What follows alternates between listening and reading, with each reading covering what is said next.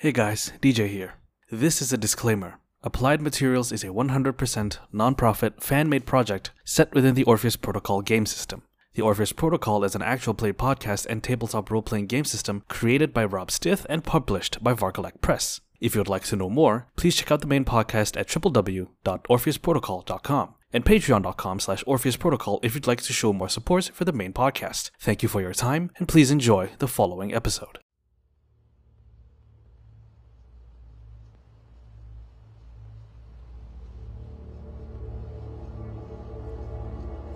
Welcome to Applied Materials, an Orpheus Protocol actual play podcast. My name is DJ, and I will be your host for tonight. On the cast list for our journey into the unknown Paxton as Elias Manusos, Katie as Axel Anderberg. Tonight's episode Quarantine, Part 1. Quarantine contains violence, strange vaccines, body horror, and a cruel twist of fate. Consider this your warning.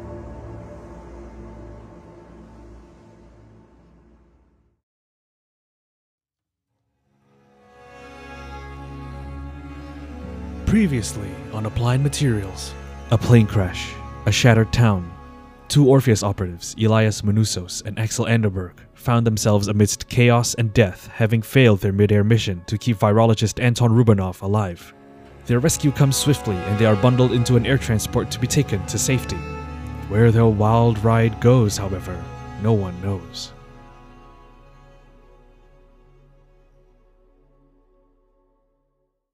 Where we last left off, the two of you were on a plane back to the United States of America. A lot of time has passed since the two of you stepped on that plane in Mirny. The both of you have been through a lot, especially since, well, the two of you were in the plane crash and you survived. And that has put a real heavy toll on your physical well being. So it comes as no surprise that the both of you pass out almost immediately on the plane. And when both of you wake up, you find yourselves in hospital rooms. These look to be individual rooms. You don't see either you don't see each other, but you are in a bed. Hmm. There is an IV hooked up to your arm, along with a blood pressure cuff, a little oxygen probe clipped to your finger, a heart rate monitor, among other things, beeps softly in the background. There is a pretty big window that has curtains pulled over it. Other things you see in the room there's a little coffee table, a chair, and a little enclosed bathroom. There's also a TV monitor mounted in a corner of the ceiling, a bookshelf that is currently empty. And as both of you wake up, I want to know who wants to wake up first. Ooh. Uh, I can go first if you'd like. given the state that Pa- that uh, Elias is in, like I feel like Axel would wake up earlier. Like I'm not sure exactly what was going on with him, but Yeah, that does seem also potentially more dramatically fun. yeah, because then the suspense of what's happening. Axel, describe to me how you wake up. His eyes open, kind of blink, notices that this is very much not where he last was. There's kind of a blip of consciousness that there was a disconnect that really shouldn't have existed.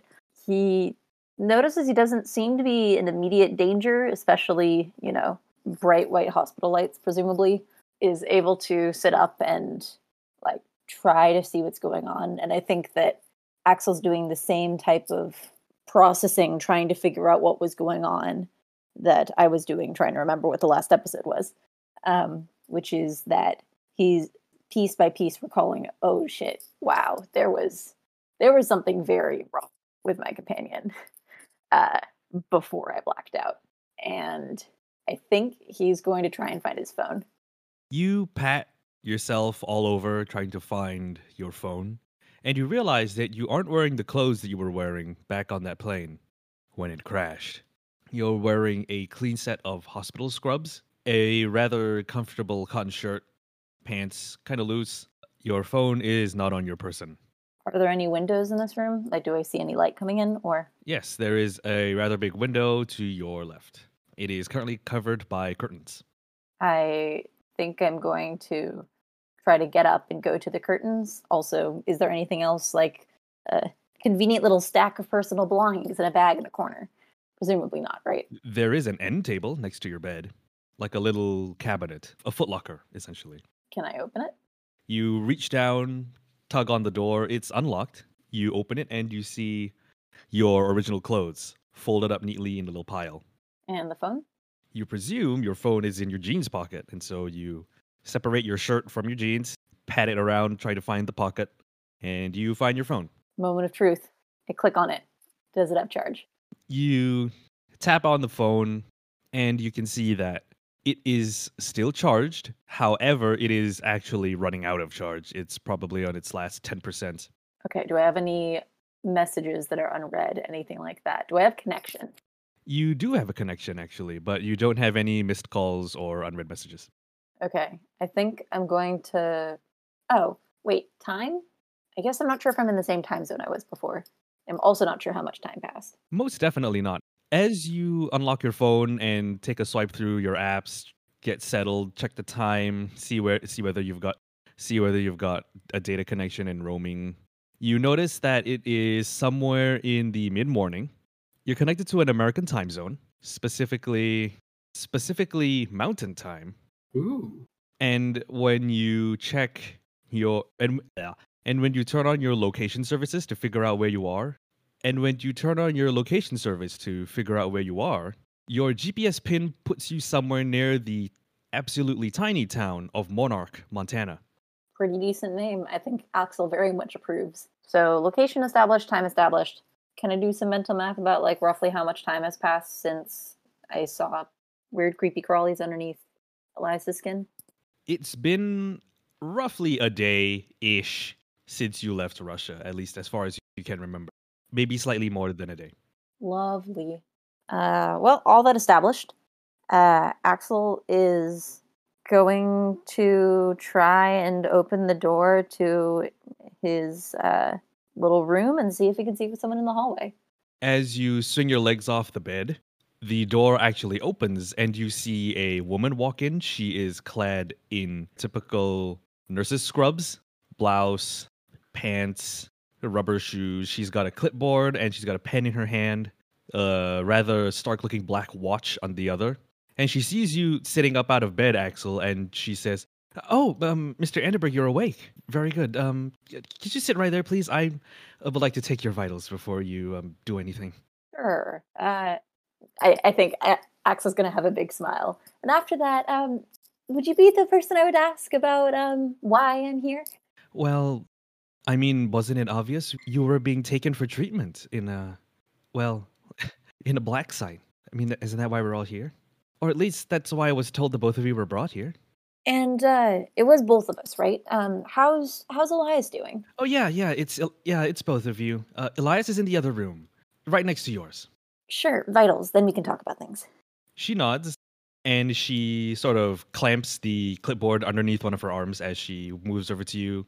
She's got a little pen torch that she takes out of her left pocket, shines it into both of your eyes, just checking your pupil dilation response rate. She takes your blood pressure, checks your pulse, your blood oxygen saturation, checks the IV to see that it's running fine, writes all of this down on her clipboard, and then she says, Well, looks like you're in tip top shape. I honestly can't explain why, but maybe our doctor will have a better idea for you. But I think after your friend wakes up and Dr. Hirsch comes around to review you, I think he might want to take you off this IV and then you can walk around this facility and maybe even check on your friend. Have you? Has anything strange been found in his uh, results? Is he fine? Or You can see her face fall a little and she says, We did some preliminary blood work and, well, the answer is a little complicated, but short answer yes, we did find some stuff in your friend's blood. Not the good kind. As of right now, we're not entirely sure how that's going to play with his genetic structure, but that's why we've got him under observation. okay. Well, thank you for telling me this. Um, I'll look forward to the doctor's visit.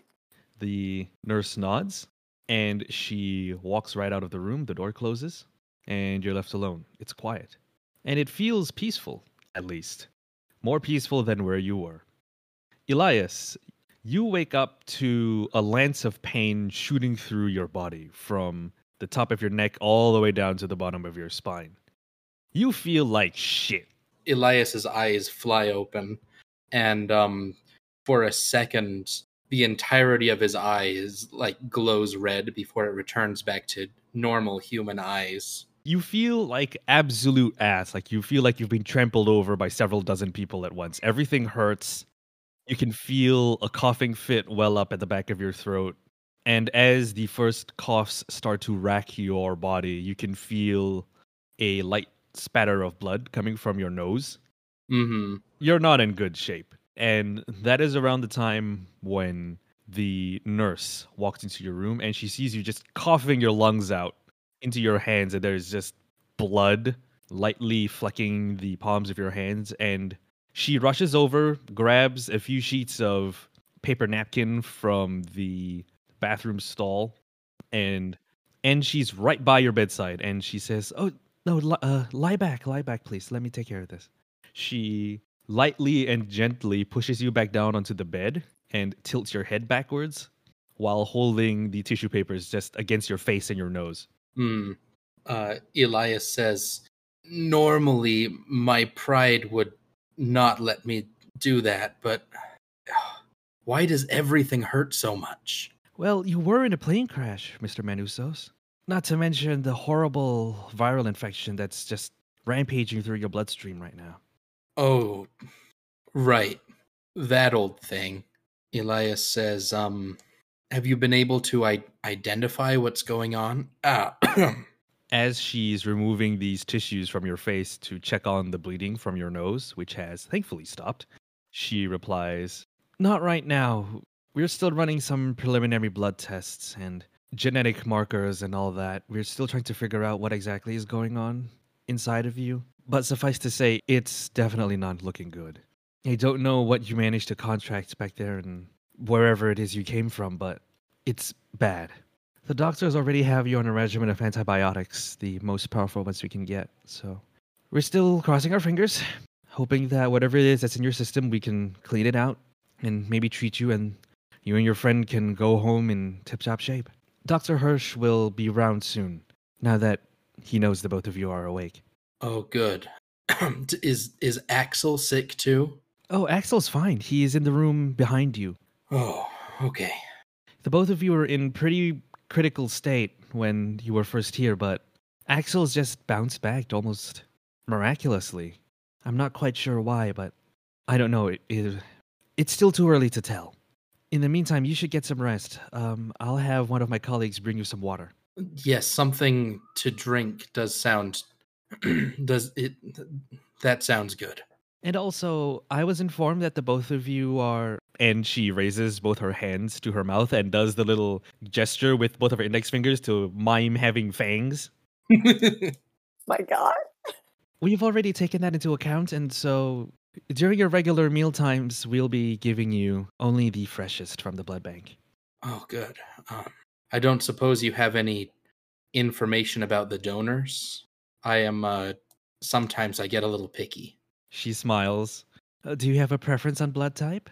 Uh, not blood type. Uh, life experience, especially if you have any uh, donations from um, virologists or uh, experts in the the field of uh, microbiology. That would be nice. God damn it. You fucking metagamer. I see what you're trying to do, Paxton.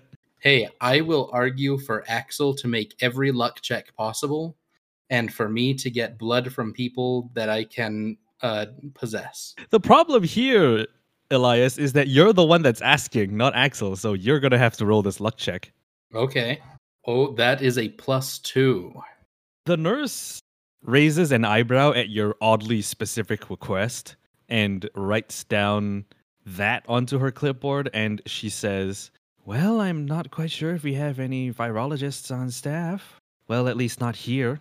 But I can make a few calls and see whether we can cater to your specific meal needs, Mr. Manusovs. Don't go out of your way. Just thought it might be helpful to, uh, I don't know, more minds on the case. She nods like she knows exactly what you're talking about. As if that makes sense. Yeah. Yes, as if that makes complete sense, considering that she just told you that she knows you're a vampire. She then does the whole rigmarole of checking your vitals, looking at the heart rate monitor, checking your IV, and making sure the antibiotics are running. And she then says, Well, everything appears to be in order. Just give me a few minutes and Dr. Hirsch will be on his way. All right. uh, thank you. Uh, what would what was your name again? Uh, my name is Eleanor Barnes, and she points to her little name tag that you can see says E. Dot Barnes, B A R N E S. Excellent. Thank you, uh, Ms. Barnes. Oh, my pleasure. We hope you enjoy your stay. And she gives you sort of a wry grin. Elias just smiles weakly and closes his eyes again, takes a deep breath, and regrets it immediately. A few minutes pass, and then you see a figure appear in the shadows framed by the curtains in front of both of your windows. The same nurse from before walks in and pulls the curtains away from the windows to reveal a man. He's dressed in a lab coat that is open. He's also wearing a rather intense looking Hawaiian button up shirt, uh, beige slacks, and shoes. He's got a small tablet in one hand and he is busy tapping away at the tablet when he sees the curtains open. And his voice filters in from the speakers in corners of the room that you can't quite see where they are. It's very clear, but he says, Ah, good morning. The both of you are awake. How are you feeling? Both of you. Terrible. Perfectly fine. Ah, lucky bastard. Good, good. My name is Dr. Alexander Hirsch. I will be your main doctor during your stay here. We have already begun a preliminary round of antibiotic treatment for the both of you, considering the viral contagion that is currently in both of your bloodstreams. However, we are conducting some tests as to why the same contagion within both of your blood is affecting the both of you differently. As you can no doubt tell, Axel is in fighting fit shape, while Elias, you are, well, significantly worse for wear. I think Axel's furrowing his brows. I don't know if they're both visible through the window or whatever's going on, but I don't think Axel had realized that he actually had in his system too. Both of your rooms are next to each other, but you don't have a window that peeks into the other room. So it's pretty much both of your windows are out facing the hallway. Ah, okay. Dr. Hirsch takes a look at his tablet again and then he says, Just so the two of you know, we are not going to segregate your treatment plans in any way, shape, or form. Because the both of you have been infected with the same contagion, we will be testing out our cures on the both of you. Anything that we synthesize will come straight from your blood. We will be checking for antibodies regularly, and we will not specially change either of your treatment plans because we want to make sure that if something works, it should work for the both of you. If you are curious as to where you exactly are, we are in a black site near Monarch, Montana. It is as far away and as quiet as a secret Orpheus recovery and treatment facility can be. Uh, excuse me. Um, actually, can they hear us through the? Yes. Yeah. Okay. Um, I was wondering, um, have there been any visible signs of the infection on me except for you know fast recovery? Though you know I kind of do that on my own sometimes. It's kind of a thing. Yes, I am acutely aware of both you and Elias's rather rare circumstances. So I am fully cognizant of the fact that you can rapidly heal. However, when you were initially brought in, you did not display any outward signs of infection. Your friend, on the other hand, we had to secure him. He was in the middle of a moderately intense seizure as he was being carted in. That's why all my muscles are sore. Before I passed out, I thought I saw something crawling underneath my buddy's skin over there. Have y'all been able to figure out what that was? Dr. Hirsch raises an eyebrow, looks down at his tablet. You can see him flipping through something. And he says, Well, that was not part of our initial observations of Mr. Manusos. Can you please let me know which hand it was that you saw it in? And you recall that it was his right hand. I say as much. Dr. Hirsch nods. Elias, this is troubling. Uh-huh, it is. In fact, Elias, I would like you to roll a horror check for me, please. Oh, good. The, ho- horror checks are some are like one of the only things I'm really good at. Let's see. That is um do do do A rank stability with five willpower. Uh, let me see. With A rank, I'm just going to take the. Let me see. I'm going to substitute my die roll with a plus one, and that puts me at a six so far.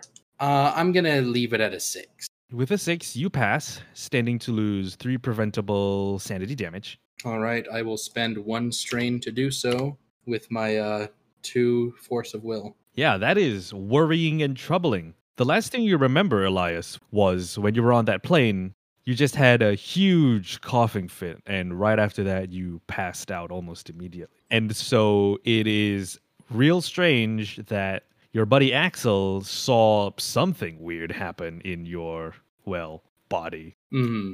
At this point, Elias remembers something that might be a difference uh, between their experiences. Uh, Elias says, um, uh, "Axel, did you uh, drink any of the the blood from the the guy who fell out of the window?" Dr. Hirsch looks up from his tablet and he says, You did what exactly? Was trying to figure out uh, what was going on in the town. Everything had gone well. I'm I'm sure that you've gotten reports uh, as Orpheus thought was relevant to uh, your job as it relates to our case. Uh, and so I um I sampled some blood from a uh, newly or nearly dead person who was afflicted with something, probably whatever it is that's affecting us. So uh you might want to oh who knows how that could change. and Elias just kind of like dissolves into half hysterical As you're cackling through the intercom, yeah, Axel, you hear all of this. You watch as Dr. Hirsch scrolls through something on his tablet as he says, Yes, we were given preliminary and very terse reports on what happened over in Russia. There were reports of some viral infection that was going around and reanimating the dead. Is that correct? Sounds about right. I didn't hear that part. I mean, they certainly looked zombie like. Well, that is what our ground teams were saying, at least from their initial reports. But you're telling me you drank someone's blood while you were there. um yes. Well, that adds an interesting variable. Thank you for letting me know. Yeah, it uh it didn't smell like it had gone bad like some of the other available samples that we passed up on. Fresh and lively. So, this person whose blood you drank, they were very recently deceased. I assume from some means other than this contagion, correct? Massive blunt force trauma caused by falling out of a building, if I remember correctly. Falling out of a building. You can hear him mumbling to himself as he is writing this down with a tablet pen. From what I could tell, his emotional state immediately prior to his death was extremely heightened, probably on account of the zombies. Dr. Hirsch looks up at you, looks back down at his tablet, looks back up at you. I suppose any more information would be ill advised, considering, well, I'm not your handler. But I suppose I can pass this information along to him. However, this does put a little damper on your treatment, Elias, because, well, you ingested someone else's blood in the last 48 hours, and we're not quite sure if that particular strain of this viral contagion is what's mutating your blood and your cells this badly. Hmm. Looks like we'll have to run a few more tests, unfortunately. I love tests. I always pass them. I think they're a bore. Dr. Hirsch gives both of you a withering glare, like, Axel's looking very smug.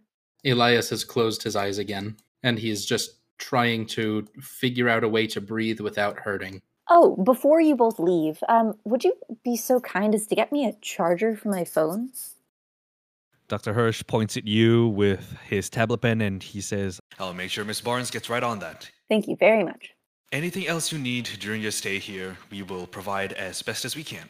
Your treatment is our priority, and your comfort is also our highest priority here.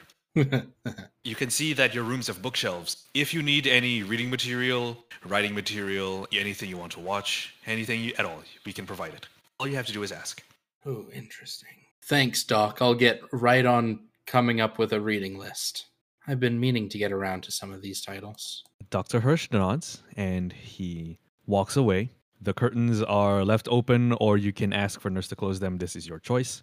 And I would like each of you to tell me what you're doing over the course of the week that you spend here. Gosh, spending a week in the hospital sounds like absolute It's hell. Very rough. Very boring. Especially one where you have to, I don't know, a black site hospital where like people can't come visit you or anything. Yeah, it's the it it it, it is pretty much the worst. You are in an isolated black site far away from civilization. Nobody's gonna come visit you, and the only people you can talk to is on your phone, and probably it's your handlers. Uh, I don't have my phone. My phone got destroyed. The phone is that like an Orpheus specific phone or is it a personal phone? The phone that you possess, Axel, is your Orpheus phone. Got it. One would reasonably assume that the Orpheus phone would be the same as your personal phone. It's just on an encrypted line as opposed to unencrypted when you make contact with anyone Orpheus related. We have the technology, surely. Yeah. Okay. Uh, then in that case, I doubt that I had anticipated this particular excursion to take this long. So if I had been taking off of work or communicating about that, that probably is a bit out the door. So I think I'll probably be like checking in with people over in the sales department, being like, how are the deals going? What's going on? Anything I can help with? Maybe I'm like having a virtual one on one every once in a while. I'm trying to make myself useful. Yeah, so who's your department head? So the department head, I feel like it would be something really dumb. Like maybe it's like high tech pet toys or something like that. Uh, the department head is a kind of small fellow. He's small vertically, not so much horizontally. He's able to get a room laughing and talking pretty quickly. And that's one of the things that has allowed him to keep morale up on the team is that he's in charge of pretty much throughout thick and thin. Somewhat balding on his forehead, but is otherwise doesn't have anything particularly wrong with his condition. He has a very broad smile and is often at company happy hours discussing what the best types of little tiny uh, umbrellas are that you put in the drinks. I, I'd say that there's like a, a bar nearby that people go for happy hours, and he's a very big fan of the little umbrellas that they have there. And so you've been with, uh, and you've been on the phone and some small manner of Zoom calls with your head of sales, Armani Crawford, who is he is almost double your age, but possesses the same youthful energy that you had when you first came into this job, and you enjoy working under him. It's not like other tech companies where everything feels so stifled and monotonous and mechanical. Armani's charm is what brought you into the company in the first place, and you have enjoyed your tenure working in sales with him. In fact, he was the one who recommended you for promotion to manager, which you managed just a couple of months ago. Yep. And as you've been talking with him on the phone over this last week, he's been regaling you of the stories that you have missed while you were away on business, or at least that's what you told him your cover story was. And in the video calls that you've been in with him, you've kept the hospital equipment out of, well, visibility. Presume I've been doing some schemes to make sure that the outfits I'm wearing are changing over time, etc. You most definitely would have coordinated with the other Orpheus staff that are here. They would have provided you with a fresh change of civilian clothes every time someone tried to video call you because Orpheus is all about maintaining operational security, and that involves helping their agents maintain their cover stories where possible, especially since you're recuperating in a hospital bed. However, because your condition isn't so severe, by the second or third day, the nurses have already disconnected your IV. You have already presented as fit to wander around your room. And so you you have been free to either sit on your bed or walk around the room at your leisure. You're still not clear to wander the facility hallways yet because the viral infection is still inside your bloodstream. The uh, Dr. Hirsch has popped in every other day or so to let you know that the cure is being synthesized and the first version of it will be ready at the end of the week for testing. And so in that span of time you've been you've been essentially catching up with work. You've been granted access to a secure laptop that you've been able to use to connect to the internet, check your mails, all of that good stuff. Nice. I think every once in a while. Oh, the intercom only connects our rooms when there's the doctor there. Oh, or oh, we oh, talk no, you- You can talk to each other anytime you like. Amazing. I think that while the autumn calls, uh, every once in a while, Axel will just call over to Elias, be like, "Hey, how's the how's the creepy crawlies?" Oh. Yeah, Elias, describe to me what's been happening over this last week. Elias has decided that the best thing for him to do is to uh, turn all of his uh, mental and spiritual power toward helping the doctors. Um, and so he has been, um, uh, he has asked for uh, a whole bunch of like uh, textbooks related to uh, cell biology and virology and other like relatively advanced medical and pre-medical books and he is um abusing possession for all that it's worth and like writing all of these notes about everything he can to uh try to insert himself into his own care and treatment team in much the way that a doctor from a reality TV show or medical drama might do. He is especially uh, continuing to use possession uh, specifically on the blood from the the person whose blood he should not have drank probably in order to try to write down anything that might possibly be a symptom that that person had so that they can try to find patterns there with two points of data instead of just one. Keeping in mind that you've been using possession to help them with this, especially since you requested for specifically blood from a virologist or pathologist, I think I would like you to roll a knowledge virology check with your cognition, Uh-huh. following the rules that possession allows you in the terms of getting skill ranks in that particular skill. Right. So, uh, before we do that, would you like me to maybe roll some d3s to see how many times I have to use possession? We'll say that however many times you use possession will be related to the skill check, yes. So you'll make this check first, and then I will make you roll a d whatever to see however many times it takes for you to use possession to help the doctors here gain insight on your situation. Sounds good. I just wanted to, you know. So that means with possession rank one, I can get up to. Uh, let me see. That is three. So a uh, that's a C. That is a flat on the dice. My cognition is a three. So I will spend my maximum number of possible mental strain on this to get me to a seven or not a seven, a six. Sorry, down to seven mental strain is where that number came from. So I would then like you to roll a d4 to see how many times you've been using possession over the week. Okay. Yes. So I spent, I had to do that four times. Yep. Okay. That brings me to 70 humanity. Your condition physically is not, well, great. Even though you're committed to helping the medical staff here with your own physical condition by ingesting donated blood from the appropriate types of scientists who work with these sort of things, along with helping them study the viral contagion, letting them take your blood, and subjecting yourself to some physical examinations every other day or so.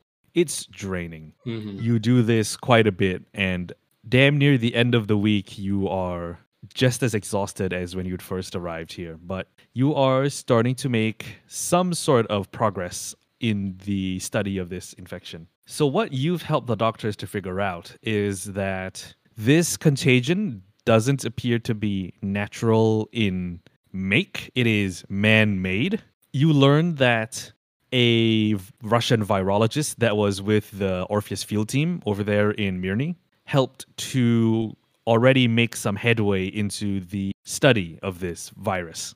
And that virologist essentially figured out that the main components of this particular man made virus were supernatural in nature, something to do with the way that the virus was so quickly able to take a hold of dying cells and reanimate them reminded the virologist of something to do with the undead. And not the undead as in zombies, the undead as in people like you, or some other rumors you've heard in Orpheus that they employ the ritualistic cannibals known as Draugr in their ranks. That general idea has given Dr. Hirsch and the medical team here a few ideas to pursue. And so they've been taking a bit more of your blood to run it against some other samples of different kinds of supernatural blood that they've collected, running all those tests, trying to figure out maybe it is this combination or that combination that is resulting in your specific condition. And now that the end of the week rolls around, I would like the both of you to describe a connection you've made with one of the staff here. It can be the nurse, the doctors, or any of the other medical staff, or even any of the other Orpheus personnel here on the base. I know what you're doing, DJ. That's mean. You said that I was free to wander where? Around in your room. Got it. So it would only be people who come into my room or are standing in the hallway that I'd be able to have bonded with. Yep. I think over the course of the week, Elias makes an effort to to try to connect with the the nurses and orderlies who get like the worst jobs like helping him like literally helping him get to the bathroom or if that is not feasible changing bedpans or like rolling him over to avoid getting bed sores because i'm sure elias is not in much state to actually get out of the bed right Your condition hasn't been getting any worse, but it also hasn't been getting any better. right and so between the like physical pain that he is in and also the number of uh monitors and ivs and things that they need to attach to him um he just kind of has to stay in bed which means that some of the people in this hospital have like extra bad jobs to do relating to him so i think that we'll say that it's um oh gosh they probably limit the the total number of people who have contact with us right You know that counting Dr. Hirsch and Eleanor Barnes, there are a grand total of five people that are allowed to tend to the both of you. Hmm You know that this facility has a wider medical staff, but it is these five people so far that are allowed to interact with you and take care of you, as it were. So in that case, I think yeah, Elias just like kind of starts to form a little friendship with Eleanor just by like making little like self-deprecating jokes at just the right moment and also making vampire jokes because that seemed like something that she would be into for some reason. As I indicate the little like, you know, fang motion that she did earlier. You've been basically amusing Eleanor with a lot of these vampire jokes, and she's been relating some dumb vampire jokes from the Hotel Transylvania animated movie series with you. Sometimes when she leaves your room, she puts the little fingers to her face that look like fangs and she sticks her tongue out at you. it it gets to the point by the end of the week where uh we greet each other with a blah blah blah.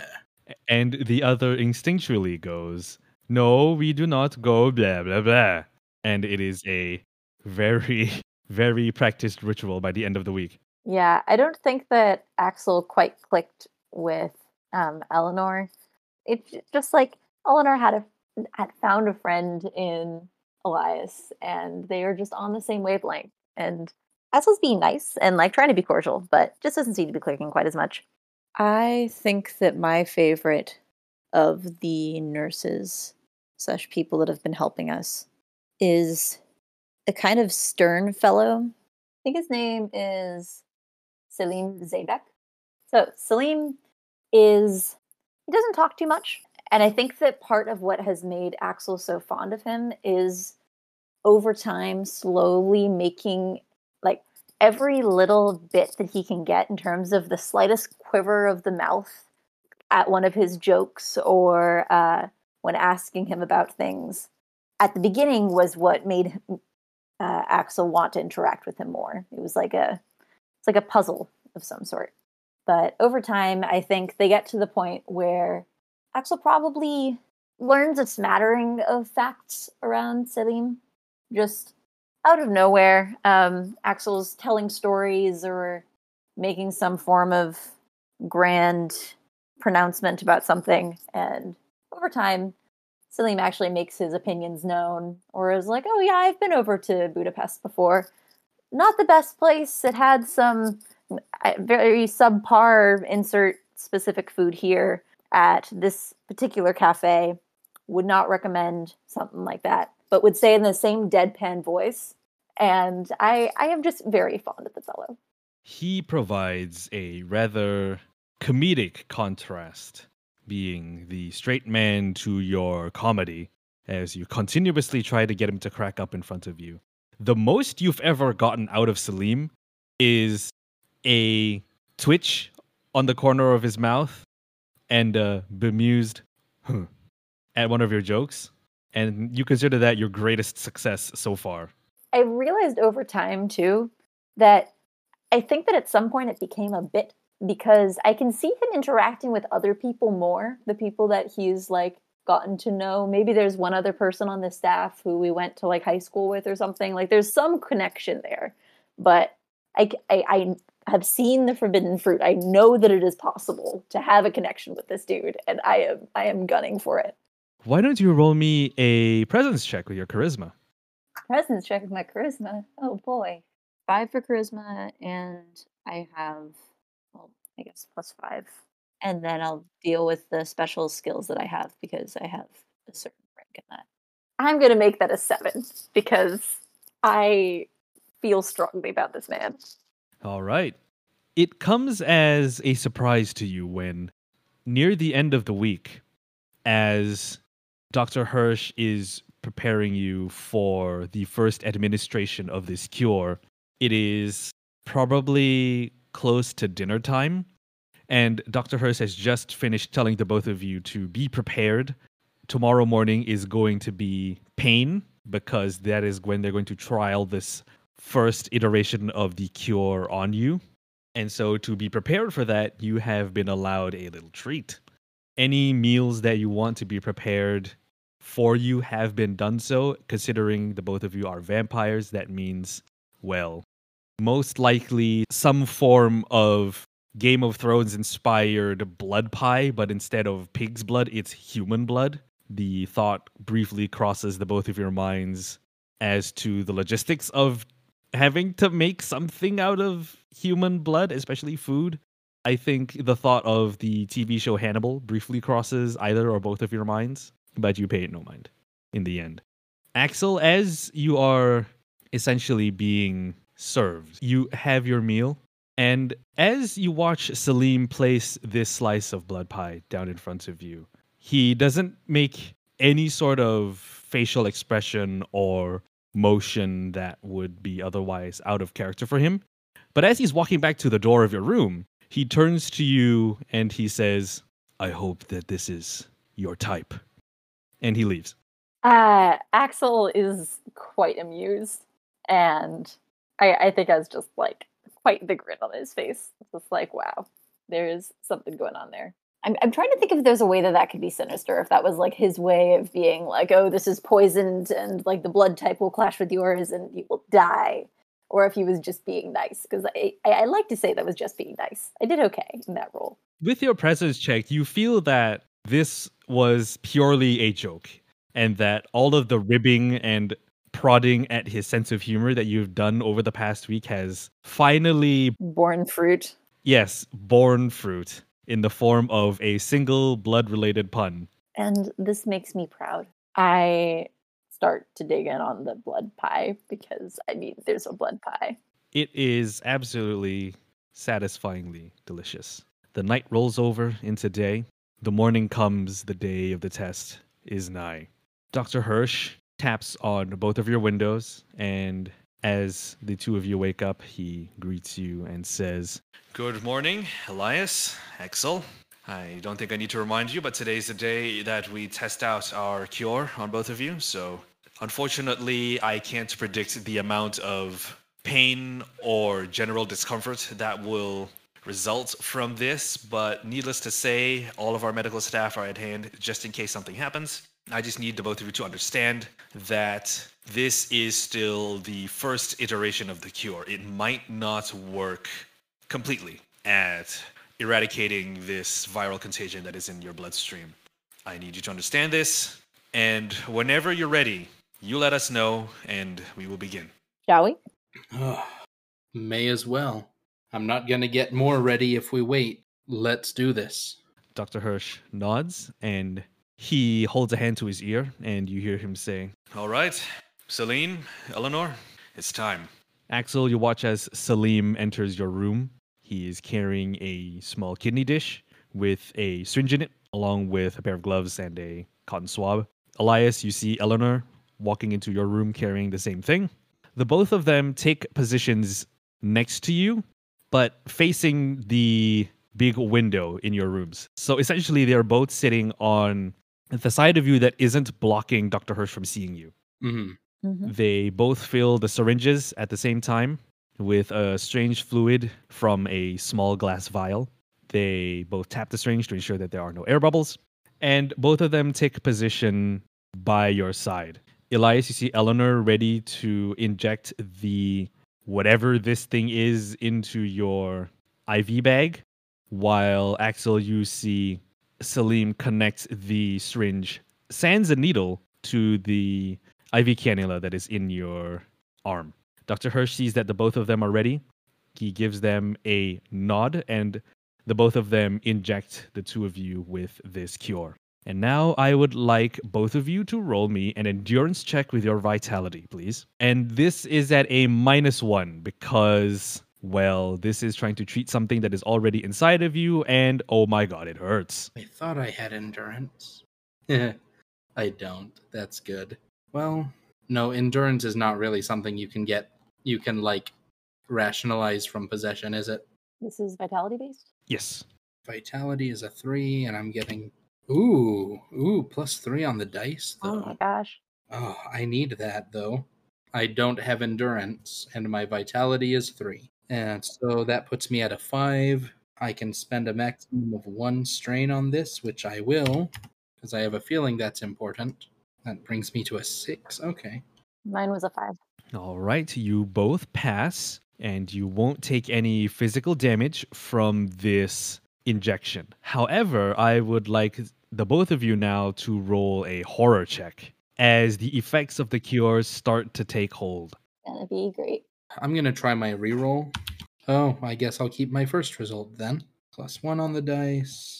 I have five willpower. I'm still pretty okay on spiritual strain, but also, do I need to get more than six on this?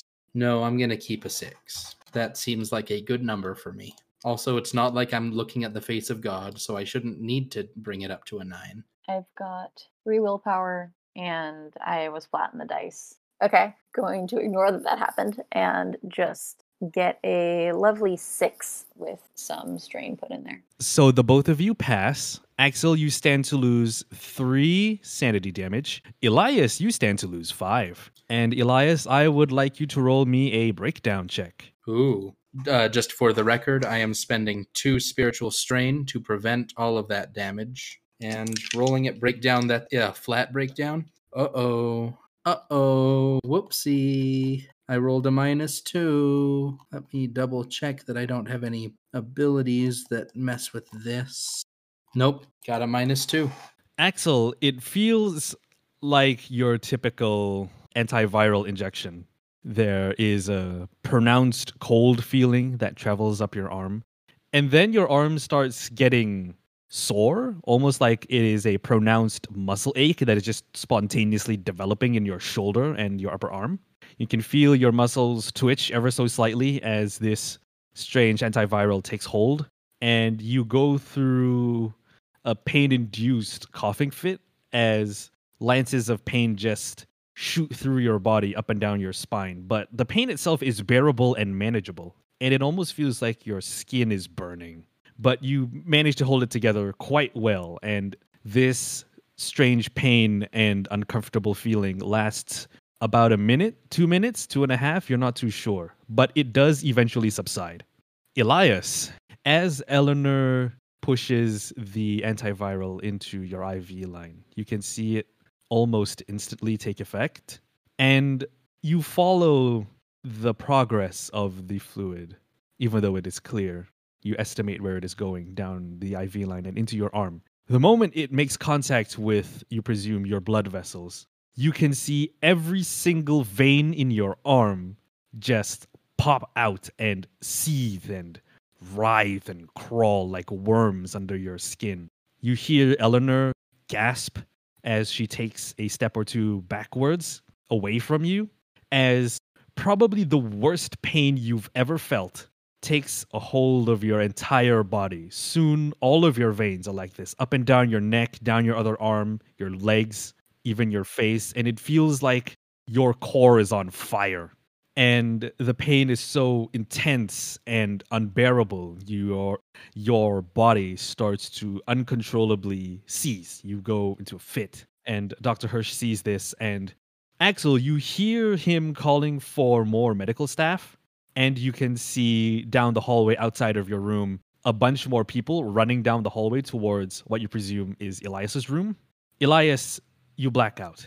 You are not cognizant of what happens next, but when you next come to, you are bathed in a cold sweat. Your arms and legs have been bound by the wrists to the bed frame with fabric restraints.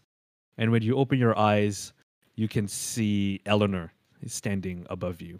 She has a rather worried look on her face, but she sees that you are coming to, and she says, "Oh, thank God you're awake." Uh, how how long was I out? Oh, that was awful. The last few hours, you passed out immediately after you had that seizure. You had to tie your hands and wrists down so you didn't fling any equipment across the room. She gestures to the restraints. But if you're feeling a little better, um, we can take those off. Um, I think I'm feeling better, but uh, maybe next time we should put these on before the next injection. I'll make a note of that. Are you feeling better in any way? Know for a fact that you aren't feeling better, but you're not exactly feeling worse. But it does feel like something inside of you has changed somewhat. I feel uh, different. Maybe it's that I feel better, but also you know the after effects of the seizure. Uh, we'll have to. I mean, you're the professional. You know, we should probably do a thorough workup, not just ask my subjective opinion. Uh, yes, that is kind of why I was here. I need to take your blood again. Mm-hmm. Don't worry. Your friend Axel is also being subjected to the same thing. I think Salim's over there taking his blood right now. Um, is did he have a similar reaction? Uh, no. Let me and you can see her quickly glance over to a clipboard. He looked fine. He complained of some arm pain, but that was it, I think. I think that's normal. Isn't that normal for injections, though? That's probably Axel's probably fine. Yeah, Axel's probably fine. Um, now this might hurt, and she takes a syringe and very expertly slides it into a vein on your other arm where there isn't an IV line, and she draws blood into a vacuum tube. And as she finishes filling up what looks like four of these tubes. She shakes one of them to perhaps mix the blood with some of the anticoagulant that sits within this particular colored tube. And she looks at it for a while, uh, holding it up to the light just to see if everything's okay. And then you hear her gasp and watch her drop the vial into the kidney dish she's holding. And she's holding a hand to her mouth like something just immediately surprised her. D- do I have worms inside me? Um, I. Oh, I I I think in all my years as a nurse, I've never seen someone's blood like this before. And she picks up the vial that she had shook and shows you. As she holds it up to the light, you can see that well, your blood is seething and roiling inside this vacutainer. Oh, the lab is not going to be happy with that. No, they're not. That that's going to get hemolyzed in like 20 minutes. And then they're going to ask you to redraw. Sorry, I can't. Hmm. I may have worked in a lab for a couple of years. I mean, yes, but also I would be more worried about the techs getting this on them. Your blood's alive. And I don't mean in the typical human way. This is not normal. Uh, they're gonna need so much specialized PPE. Oh God.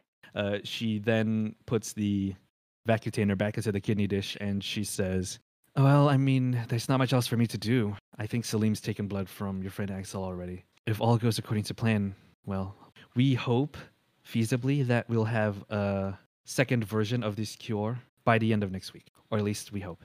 Uh, in the meantime, these blood samples will be taken to see how well the cure has worked initially, and then we'll take another blood test sometime mid in the middle of next week. Excellent. Thank thank you for uh, keeping me in the loop. I need to think. Yeah, I mean, as much as we work for a secret organization, and all of the stuff that we work with is strange. I mean, we're still taking care of people at the end of the day. Right, people. That's what I signed up for. Uh, Elias just kind of gives one of those smiles that everyone who sees can tell does not want to be a smile, and he closes his eyes. All right. Axel, you've heard scattered bits of this conversation coming through the walls, but obviously most of it is too soft for you to tell. But you figure that Elias was in some manner of trouble. Was my blood draw fine? As Salim pulls the needle from your arm, he checks all of the little vacutainers containing your blood and he nods to himself and he looks at you and he says, This blood will be tested, but it appears to be fine. Thank you. You are not in too much distress, I gather. I think your uh, pie pun is enough to sustain me for quite some time. He nods. Good. Please let me know if I can be of any other assistance to you. Otherwise, I need to take these samples to the lab. Toodles. He does not respond as he turns rather stiffly on a heel and makes his way to the door. As the day turns into night, you are both given something to eat, and soon night falls. The lights in your rooms dim to simulate, well, night falling. Axel, how are you sleeping tonight? What's going through your mind? I think not knowing exactly what's going on with the blood next door is worrisome. I mean, I haven't been able to see Elias this entire time, and we hadn't spent all that much time together, even though we did go through some traumatic experiences. So it's a bit surreal still to be hearing about his struggles right next door and feeling the experience of the um, of the blood reacting like that, or I don't know if the blood was reacting exactly, but there was that sensation. I think was just another. Oh yes, you are actually infected. You are not just hunky dory right now. So I think he's got some things on his mind. I think at some point he probably would have tried to call out to Elias before bed and be like, just ask what was going on, if things were okay. Overheard some things, and after whatever conversation happens, probably try to sleep as best he can. So pretty decent, pretty good at compa- compartmentalizing. All right. Elias, there comes a little static noise from the intercom between your room and Axel's room. Mm. And you hear Axel come over the intercom. Hey, uh, just checking in. Heard some commotion earlier. Are you are you okay? What's going on?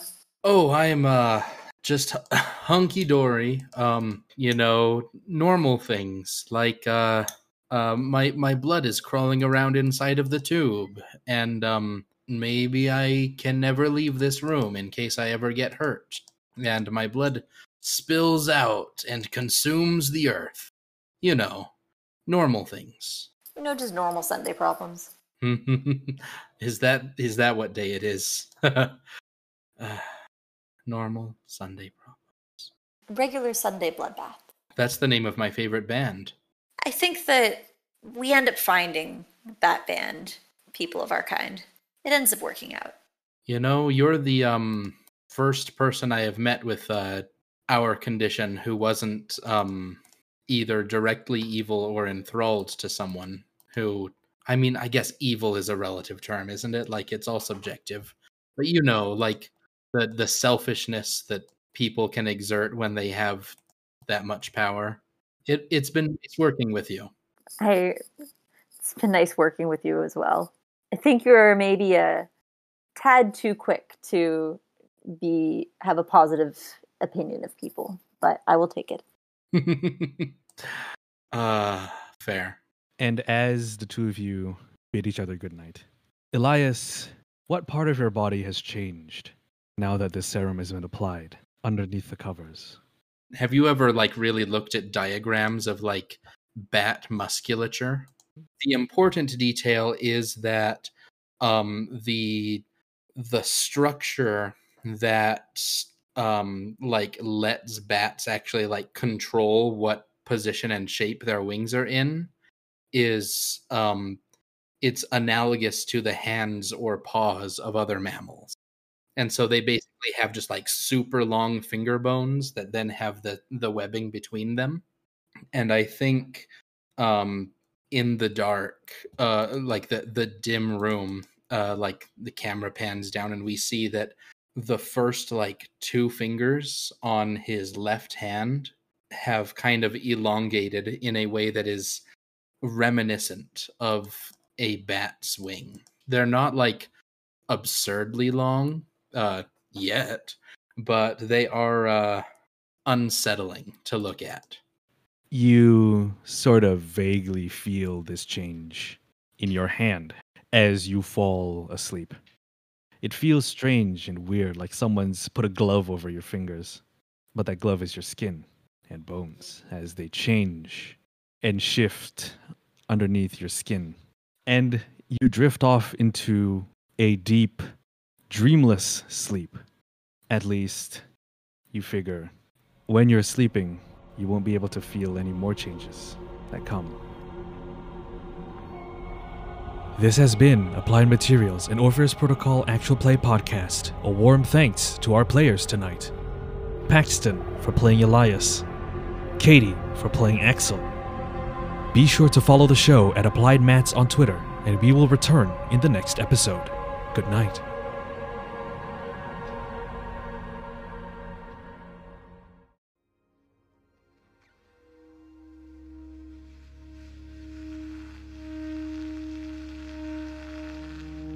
Elias and Axel continue to endure their treatments in the quiet Orpheus facility, but as their recovery looms on the horizon, fate deigns to rear its ugly head. Next time on Quarantine Part 2.